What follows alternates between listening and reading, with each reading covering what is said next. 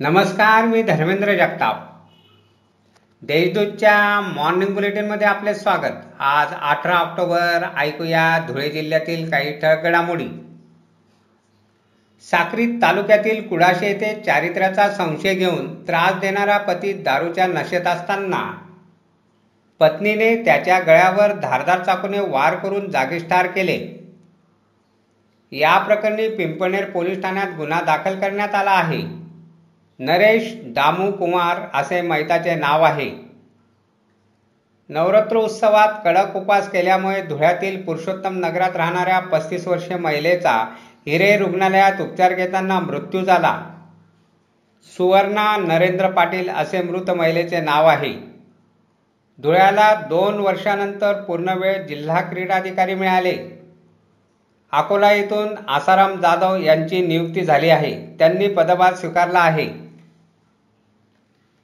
बालाजींच्या मूर्तीला पदस्पर्श करून भाविकांनी एकादशीच्या दुसऱ्या दिवशी बालाजींचे दर्शन घेतले. दर्शन घेण्यासाठी भाविकांची रांग लागली होती.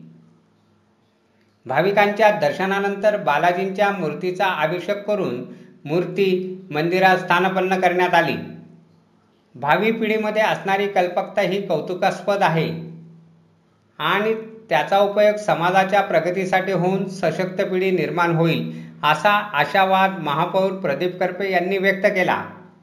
महापालिकेतर्फे माझी वसुंधरा मोहिमेअंतर्गत टाकाऊ वस्तू टिकाऊ वस्तू ही ऑनलाईन स्पर्धा घेण्यात आली होती. या स्पर्धेच्या पारितोषिक वितरण समारंभात करपे हे बोलत होते.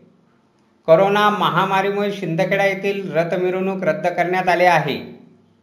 परंतु कोजागरी पौर्णिमेला पन्नास फुटांपर्यंत सवाद्य मिरवणूक काढण्यात येणार आहे. तर एकवीस ऑक्टोबरला पालखी मिरवणूक पन्नास फुटांपर्यंत काढण्यात येणार आहे. अशा आहेत आजच्या टळक घडामोडी. सविस्तर बातम्यांसाठी वाचत राहा देशदूत आणि ताज्या बातम्यांसाठी भेट द्या.